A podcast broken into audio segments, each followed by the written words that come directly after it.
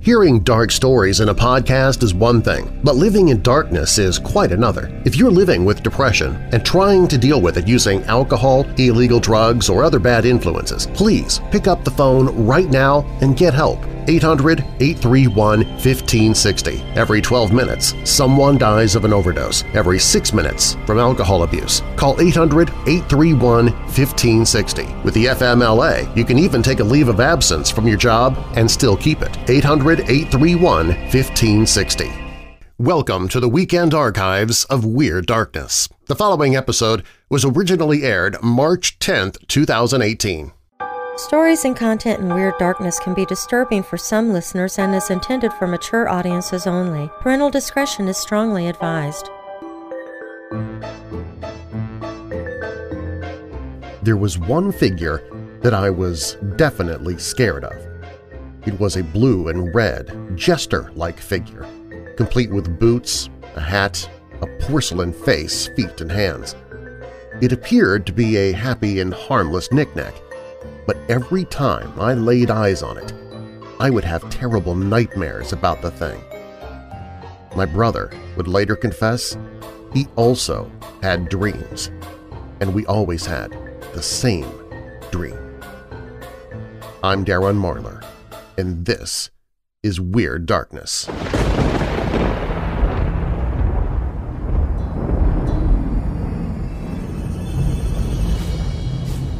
Welcome, Weirdos! This is Weird Darkness. Here you'll find stories of the paranormal, supernatural, mysterious, macabre, unsolved, and unexplained. If you have a dark tale to tell, you can share it with me at WeirdDarkness.com and I might use it in a future episode. And be sure to subscribe if you've not done so already so you don't miss future uploads. Coming up in this episode of Weird Darkness. On March 9, 1929, the perfect murder occurred in New York City. To this day, it has never been solved, despite literally dozens of theories, not about the identity of the killer, but as to how the victim was actually killed. Our whole world and our universe might be a virtual reality matrix programmed by the supercomputer of a civilization of beings more advanced than we could possibly imagine. A colorful clown knickknack terrorizes a young girl.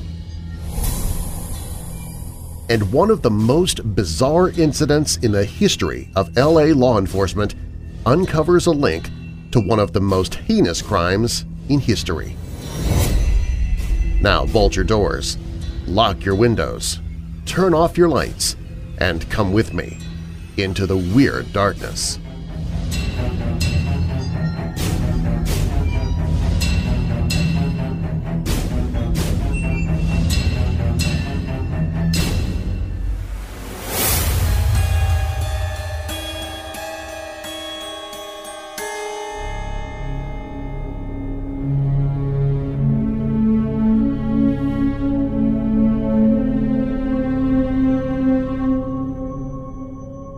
On March 9, 1929, the perfect murder occurred in New York City.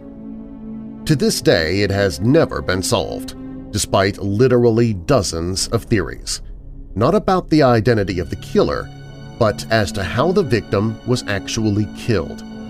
Without question, the slaying of Isidor Fink is the ultimate unsolved murder. At 10.30 p.m. on the night of March 9th, laundryman Isidor Fink was working late and his neighbor, Lachlan Smith, heard the unmistakable sounds of a struggle. She rushed to Fink's door, terrified of what she might find. What she discovered were doors and windows locked from the inside, except for a small transom window about the front door. It hung open with its hinge broken. Smith called the police, who soon arrived on the scene. Unable to enter, though, they had to find a young boy who was small enough to fit through the transom and open the door from the inside. The key to the door was in the inside lock. Officers rushed in and found Fink's corpse on the floor. He'd been shot three times, once in the left hand and twice in the chest. Neighbors couldn't explain it. Fink was a cautious man. He lived and worked in a rough neighborhood and was fearful of being robbed. His doors and windows were always locked, and he never allowed strangers to enter his home or business. According to his landlord, Max Schwartz, Fink was a good tenant and never caused trouble. He had no enemies, and he never brought strange women home with him. Detectives were baffled as to why anyone would want to kill the unassuming man. But things got even more puzzling. There was no sign of robbery. Fink had money in his wallet, and his business cash was untouched. A search of the place found no murder weapon or spent cartridges. Other than a body lying in the middle of the floor, the room was undisturbed. Nothing was out of place and nothing seemed to be missing. The police looked into the possibility that Fink might have been extorted for protection money by gangsters, a common practice at the time, but could find no one who saw Fink approached for money or knew about the business problems of any kind. Detectives had no motive for a murder that had been committed in what seemed an impossible manner. With no gun at the scene, suicide was ruled out. The gunshot on his hand showed powder burns, which meant that he had been shot at close range. However, no one could have fled the scene. The doors and windows were all locked from the inside, except for the transom window, which was too small for an adult to climb through. The only fingerprints at the scene belonged to Fink. The murder had no motive, and no one could have committed it. Fink's murder was, by definition, the perfect crime. The New York Police Commissioner, Edward Mulrooney, stated that the murder of Isidor Fink was unsolvable.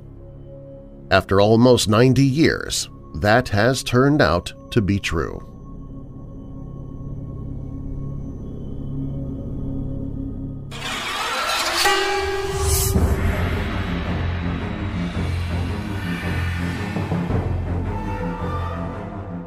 The captivating idea that we might be living in a three-dimensional holographic simulation has been put forward by various scientists. We'll explore this mind-boggling idea further and examine some intriguing questions.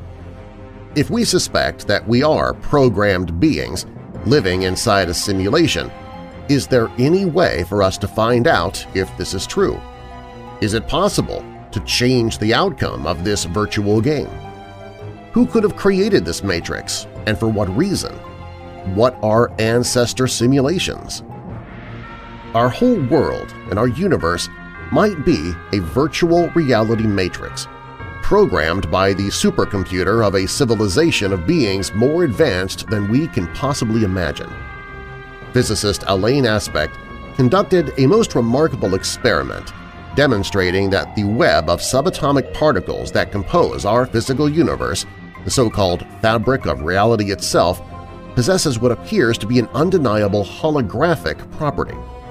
According to a recent theory proposed by Robert Lanza, author of Biocentrism – How Life and Consciousness Are the Keys to Understanding True Nature of the Universe, death might not even be real.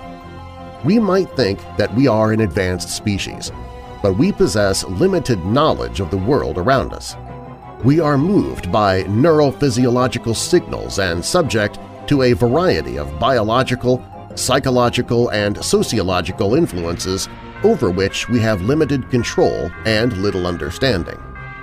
Suppose for a minute that we do live in a matrix and our reality is nothing but an illusion. What is the simulation argument?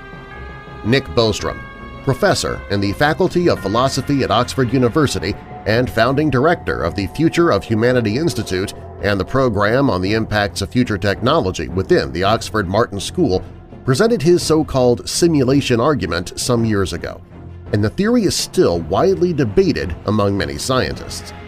If we omit the mathematical part of the argument, it starts with the assumption that future civilizations will have enough computing power and programming skills to be able to create what I call ancestor simulations, he says. These would be detailed simulations of the simulator's predecessors, detailed enough for the simulated mind to be conscious and have the same kinds of experiences we have. Think of an ancestor simulation as a very realistic virtual reality environment, but one where the brains inhabiting the world are themselves part of the simulation. The simulation argument makes no assumption about how long it will take to develop this capacity.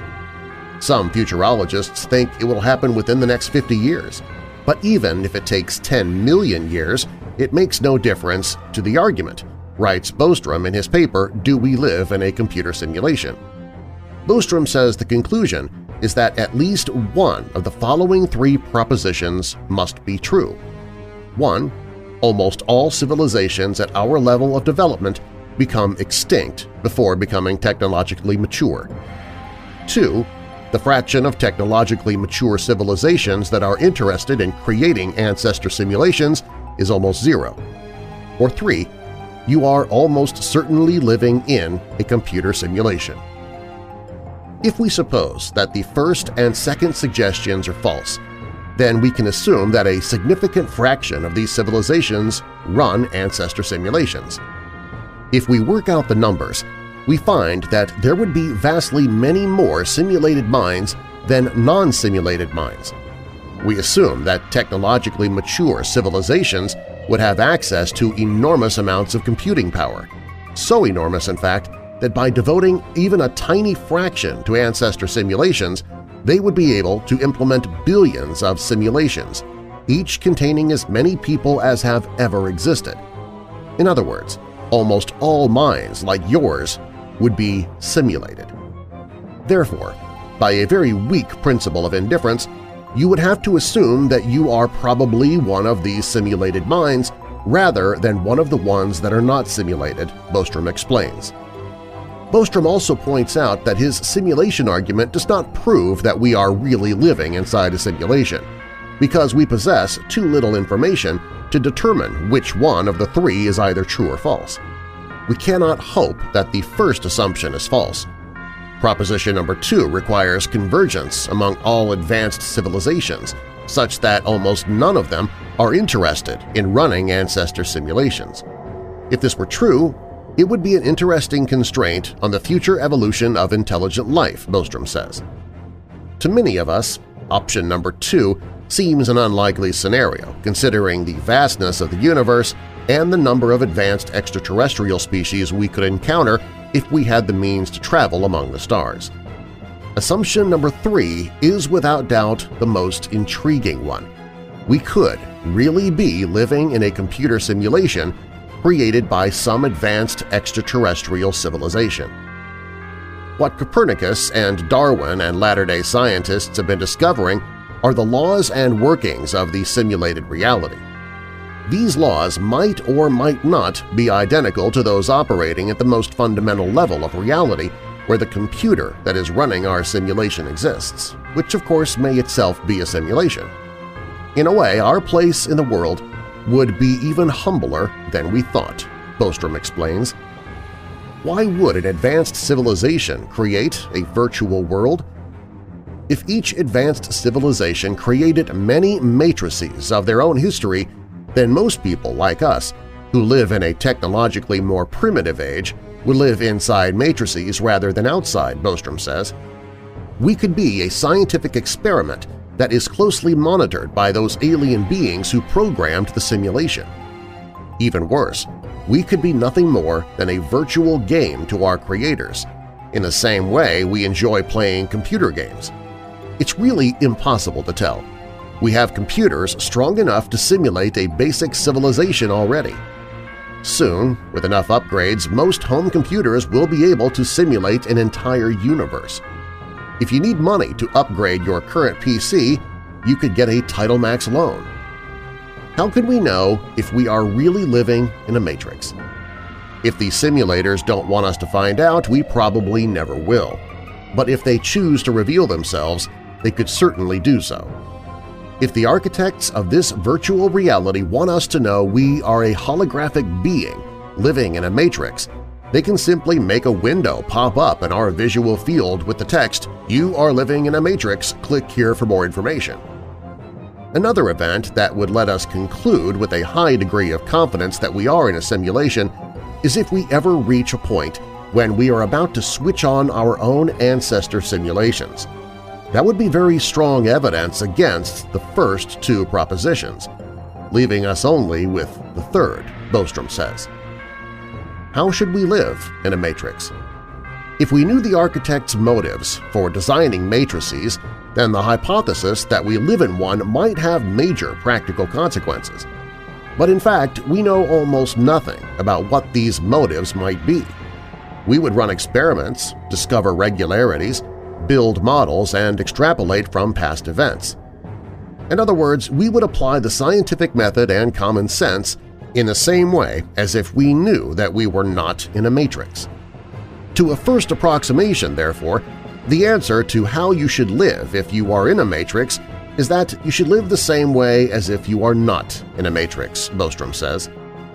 It would seem there is no way to escape the matrix, even if you think that you really managed to escape the matrix. How will you know it was not just a simulated escape?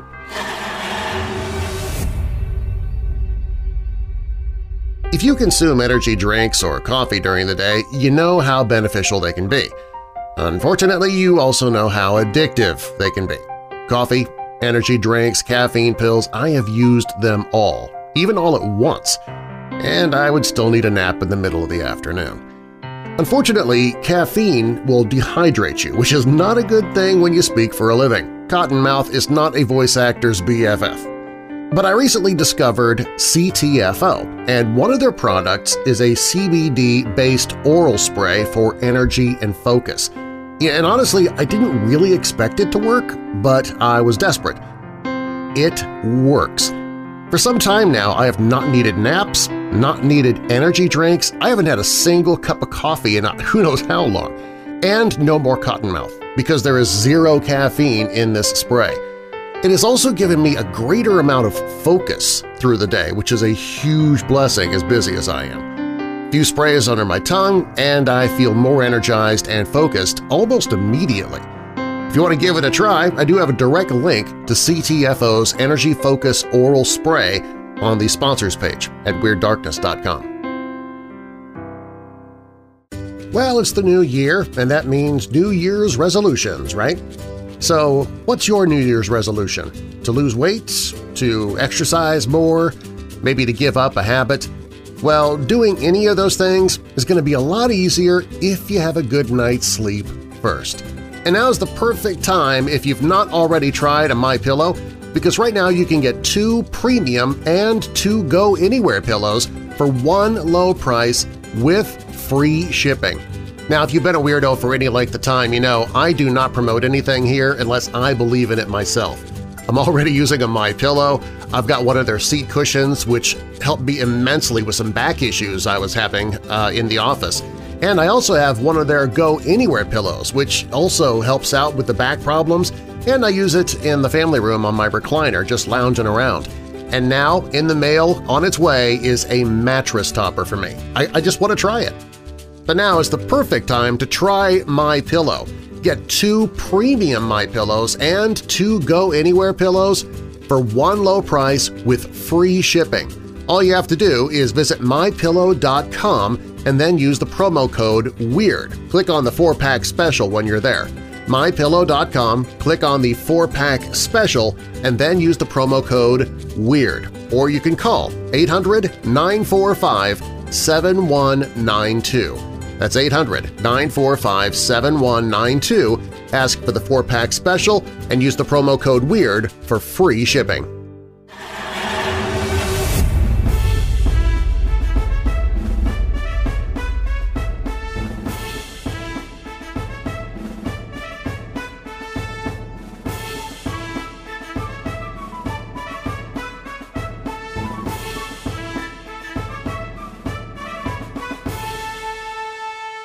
I don't know the best way to start my story.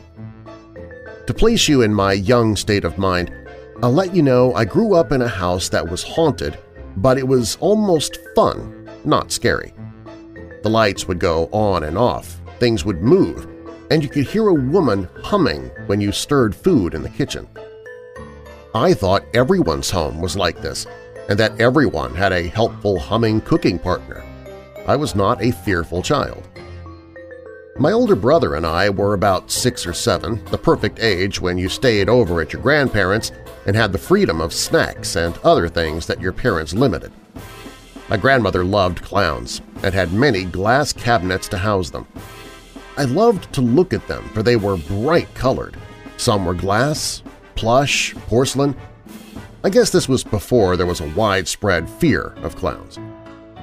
Moving forward, there was one figure that I was definitely scared of. It was a blue and red jester-like figure complete with boots, a hat, a porcelain face, feet, and hands. It appeared to be a happy and harmless knickknack, but every time I laid eyes on it, I would have terrible nightmares about the thing. My brother would later confess he also had dreams and we always had the same dream. After every nightmare, I would wake up with my grandma accusing me of opening the glass door of the cabinet and taking the doll out to play. You see, it was always knocked over or on the floor outside of the case, on the other side of the room, far from its wooden glass home. You best believe I did not touch that clown. Fast forward about a year. My grandparents moved, and my grandma came to our pleasantly haunted home. She wanted to give me something because she said she knew how I liked it so much. She brought and gave me the red and blue clown. I was calm after a moment and figured all will be well because it was just an object. Wrong. I remember waking up from a nightmare about the clown and walking to my brother's room, as I often did when I wanted comfort. When I got into his room, he was wide awake. We both looked at each other, and we knew we had both had the dream. I vaguely remember the conversation we had, but I know we planned to get rid of the clown. Now, the scary part. All the electronics in my brother's room went off at the same time. There was your typical RC car and Hot Wheels toys going off with many noises. The worst was his Buzz Lightyear action figure repeatedly stating, to infinity and beyond. Every light-up toy went off and the room was filled with multicolor flashes.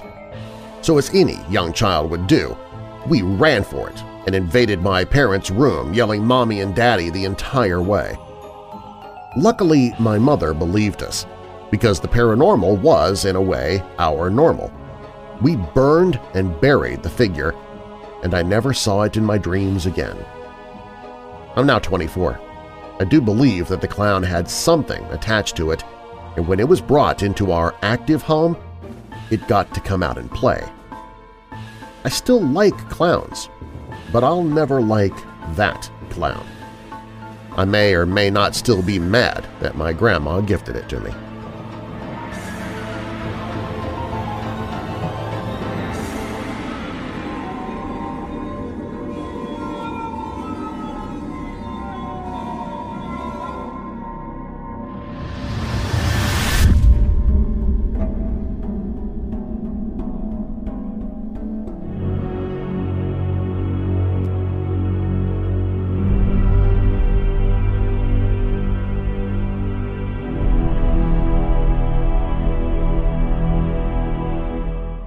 On March 10, 1928, Los Angeles mother Christine Collins was faced with every parent's worst fear – the disappearance of her child. Her son, Walter, had vanished. What happened next is one of the most bizarre incidents in the history of LA law enforcement, which eventually uncovered a link to one of the most heinous crimes in history. When Walter disappeared that day, the police initially suspected that he had run away. Christine, however, feared the worst. She refused to believe that her 10-year-old son would simply run off, and she came to the terrible conclusion that he had been kidnapped. She pushed the police into searching, and they began asking questions along the Collins Street and throughout the Lincoln Heights neighborhood where they lived. Finally, a neighbor, Mrs. A. Baker, claimed that she saw Walter in an automobile begging to be released. The car had been driven by two foreign-looking people. More neighbors came forward. They said that in the days before Walter's disappearance, an Italian-looking man and woman were asking for the Collins address. But the leads went nowhere. There was no trace of the boy or his alleged kidnappers. After searching lakes, ponds, and the northeast part of the city, the case went cold. Christine was devastated but refused to give up hope. Months passed, and she devoted herself to her work in an effort to keep worries about Walter's fate out of her head. She slept little, lost weight, but did not surrender to the idea that her boy was lost forever. Then, five months after he vanished, Christine received the news that Walter had been found alive in DeKalb, Illinois. The boy was put on a train and sent to Los Angeles. The reunion of mother and son was celebrated as a massive success for the police department, which had recently been criticized in the papers for scandals caused by bribery and mistreatment of suspects. There was one problem. As soon as the boy stepped off the train, Christine realized that he was not her son. Captain J.J. Jones refused to listen to what Christine was claiming. He insisted that the boy had changed because of passing time and because of the traumatic conditions under which he had been living. Christine rejected his claims. She'd know her own son, no matter the circumstances. But Jones insisted that the LAPD would not have made a mistake. Trying to avoid humiliation, Jones forced Christine to take Walter home with her for a while to see if her memory would clear and she'd realize that he was her boy. Under pressure from the police, the press, and the public, Christine agreed to take the boy home with her. Subsequently, the police began to question Walter in hopes of finding his abductor. He was asked how he had escaped and how he had ended up in Illinois, Detectives and doctors were unable to get straight answers from him. He said little to nothing, but insisted that he was Walter. Christine knew he was not her son, but she agreed to care for him because he had no one else. She still worked to prove that she was right because she didn't want the police to stop looking for her son. She took him to her family dentist, where she obtained the real Walters dental records to show the difference between her son and the boy who was living in her house. The records did not match, so she took them to Captain Jones. The dental records proved to be no help. Jones still didn't believe her, or at least he claimed that he didn't. He concluded that Christine was only trying to humiliate the LAPD and he wouldn't stand for slander, especially from a woman.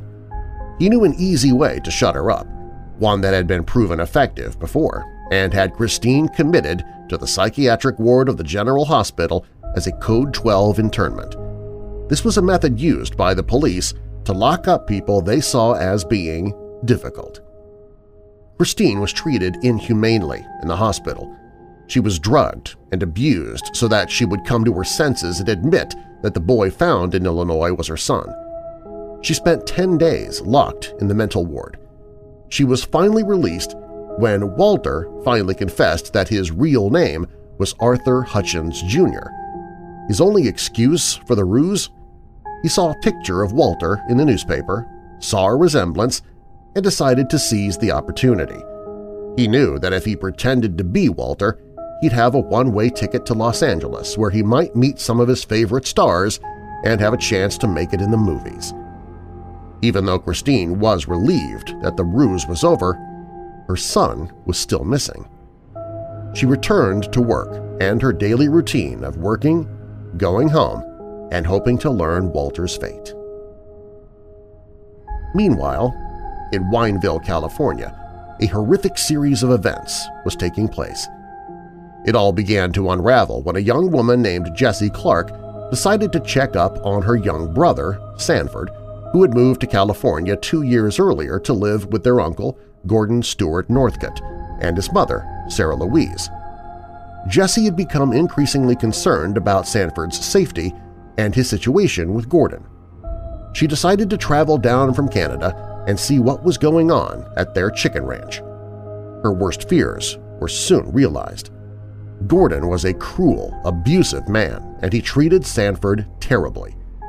When she spoke up, Gordon slapped her. She tried to get Sanford to leave, but the boy was too afraid.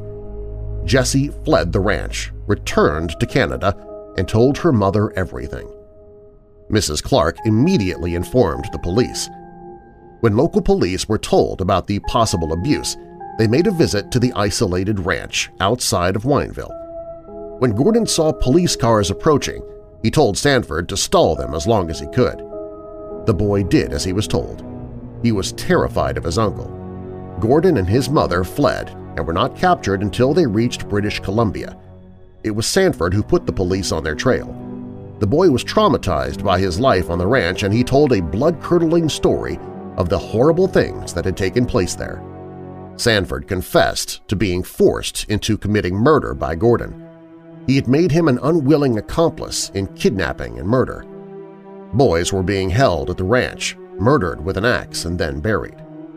One of those boys, Sanford later confessed, had been Walter Collins. In shock and disbelief, the police allowed Sanford to lead them back to Wineville, where they began searching for the remains of the dead boys. They found library books and clothing belonging to missing children in the chicken coop where Gordon and Sarah Louise had kept them locked up. A note was discovered, written by two brothers named Winslow who had gone missing only 30 miles from where Walter had been taken. The note read, Don't worry, we are fine.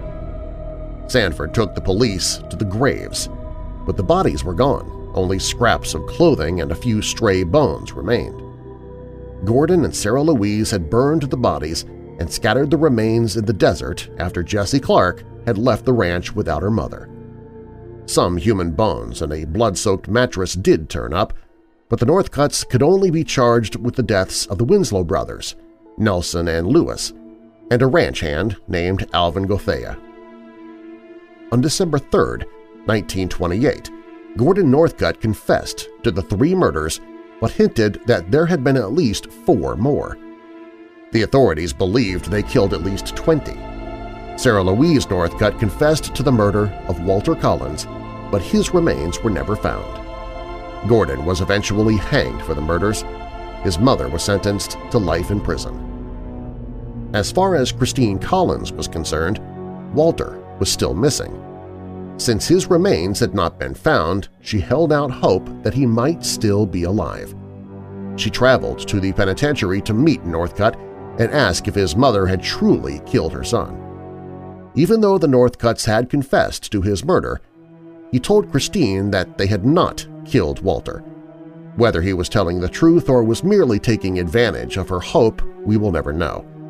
Gordon Stewart Northcott was hanged on October 2, 1930 at San Quentin.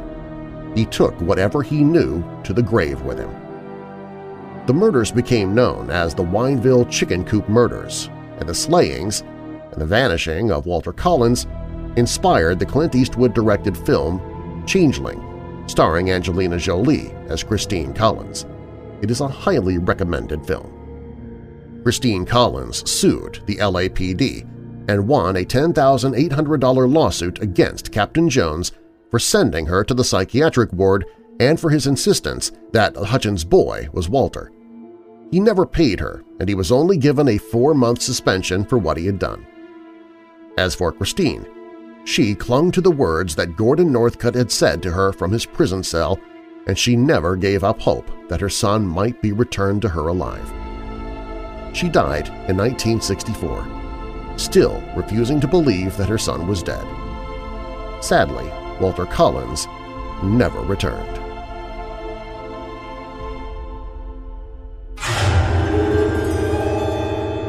Do you have a dark tale to tell? fact, or fiction, share your story at WeirdDarkness.com and I might use it in a future episode. All stories in this episode are purported to be true, and you can find links in the show notes. The Disappearance of Walter Collins, the real-life story of Changeling, was written by Troy Taylor. Do We Live in a Computer Simulation Created by an Advanced Alien Civilization was posted at MessageToEagle.com. Fear of a Clown was submitted directly to WeirdDarkness.com by Camille. The Locked Room Murder, the unsolved case of Isidor Fink, was written by Troy Taylor. Music in this episode is by Shadows Symphony. You can find them online at facebook.com slash Shadows Symphony. I also used some pieces from Midnight Syndicate. You can find a link to their website as well in the show notes. I'm your creator and host, Darren Marlar. Thanks for joining me in the Weird Darkness.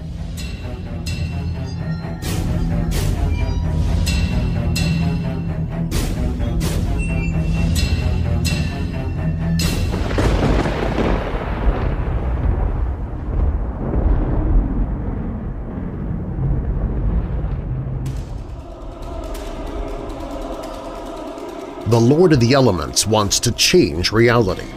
He has enlisted the evil Zeltan to help him, and together they will try to recruit Stanley, a man gifted with incredible imaginative capabilities to help them. Unless Edward and his friends can stop them, that is. A tale of white and black magic, quantum physics, and a plot that twists and turns. If you like science fiction, fantasy, and horror, you'll love The Last Observer, a magic battle for reality by G. Michael Vasey. Narrated by Weird Darkness host Darren Marlar. Hear a free sample on the audiobooks page at WeirdDarkness.com. Have you been dreaming of writing your own book? Have you already written one? How would you like to be a published author with Dorrance Publishing? They've been working with authors and publishing great books for nearly a hundred years, and your book could be next.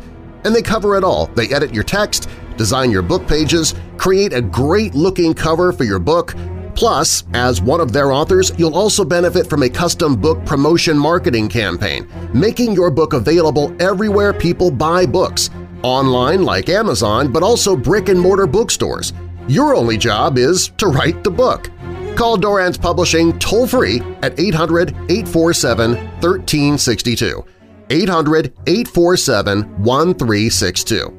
Even if you're only curious, it's still worth making this free call to get their free author's guide to becoming a published author.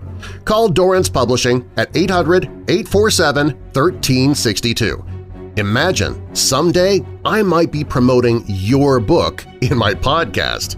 800-847-1362.